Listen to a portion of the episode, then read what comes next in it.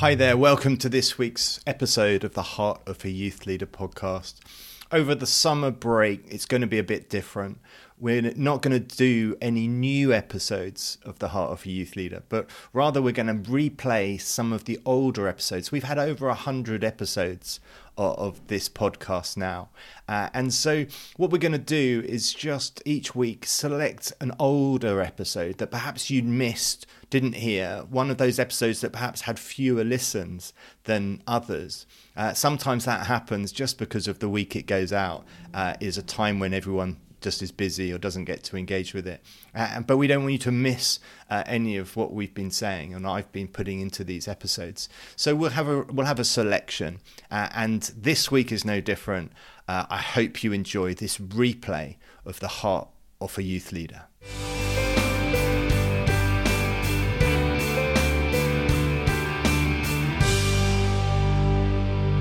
Rick Warren, in his book The Purpose Driven Life, which is an amazing book, uh, if you haven't read it, get it and spend 30, 60 days, something like that, or maybe 40 days, going through uh, the basics of what it means to follow Jesus. Anyway, in that book, he says something about humility. He says, Humility is not thinking less of yourself, it's thinking of yourself less. And, and that quote is catchy and it's clever, and it's kind of based on something that C.S. Lewis wrote in his book Mere Christianity, and again, another uh, Christian classic, which if you haven't read, you really should. C.S. Lewis wrote this Do not imagine that if you meet a really humble man, he will be what most people call humble nowadays. He will not be a sort of greasy, smarmy person who is always telling you that, of course, he is nobody. Probably all you will think about him is that he seemed a cheerful, intelligent chap who took a real interest in what you said to him. If you do dislike him, it will be because you feel a little envious of anyone who seems to enjoy life so easily. He will not be thinking about humility. He will not be thinking about himself at all. And he goes on to say if anyone would like to acquire humility, I can, I think, tell him the first step. The first step is to realize that one is proud. And a biggish step too. At least nothing, whatever, can be done before it. If you think you are not conceited, it means you are very conceited indeed. Uh, and that's the reality, isn't it? If you think you are humble, you are not humble. It's one of those claims. It's like you can't answer honestly the question, Are you asleep? with yes. Uh, it's like you can't ever say that you're humble because if you would say that, you haven't quite got to that place of being humble. Uh, and yet, Jesus, I think you would describe as humble. Uh, he's amazing, isn't he? He's he doesn't come across ever as arrogant. Doesn't come across ever as boastful, full of pride. Even though he tells us he's the Son of God, that he and the Father are one. These things are kind of boastful, but they don't come across boastful because he's not boasting. And everything he does is not in an arrogant or boastful way. You know, you think the, the, the, the, the King of all kings, the Lord of creation, if anyone had the right to spend time with the richest, the wealthiest, the uh, most powerful people, it would have been Jesus. And yet, who do we see he chooses to spend time with?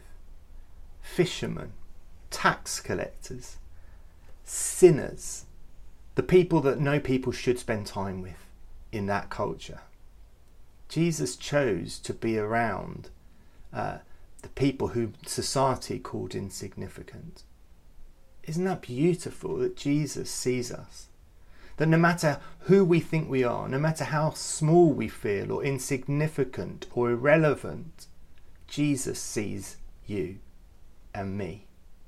And he sees our young people, and we need to introduce him to them and vice versa. We need to help them see Jesus' humility. You know, uh, there's that wonderful encounter in Matthew chapter 8. Uh, it's just a couple of verses, verse 19 and 20. A teacher of the law came to Jesus and said, Teacher, I will follow you wherever you go. Jesus replied, Foxes have dens and birds have nests, but the Son of Man has nowhere to lay down his head. And isn't it amazing that Jesus, the Son of God, involved in the creation of the universe, when he comes to the world, when he comes down onto earth, he has nowhere to call home. And I guess one part of me thinks it's because this isn't home.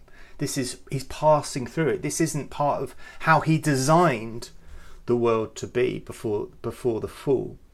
And yet actually it's just part of home to him. Everything is home to him. And so he doesn't have a residency, he doesn't have a house, he doesn't have a place where he says, That's where I live, because he was for everybody and he is for all. Uh, and it's bigger than that. But I also think it's a sign of his humility that even though he was the Son of God, he had no place to call home. And, and how many of us take pride in our homes? In fact, so often uh, people get, take out loans to make their houses good, whether that's to have an extension or to get it redecorated or whatever, have the garden done or the drive redone or whatever it may be. We can spend fortunes and put ourselves into difficulty and debt trying to make our houses look good. Uh, and that's Christians and non-Christians, I think. Uh, and that's a, that's a that's a thing of pride because we want to have pride in our houses. How often do we spend millions on our on our churches trying to make them look great? Whereas actually Jesus said, I have no home. I have no place to lay down my head to rest because he was there for the poor. He was there for the lonely. He was there for the isolated. You know, I've been uh, reading this book, The Personality of Jesus, which I've been referring to these last few weeks by Francis E. Clark, written in 1924, completely out of date but completely relevant. Uh, and he talks about Jesus' humility. Uh, and he says, A prideful person is never humble. He is always thinking of himself, always posing, always asking, always saying to himself, What will others think of me? Boy, that hits home hard how often do I find myself thinking, what, what will others think of me?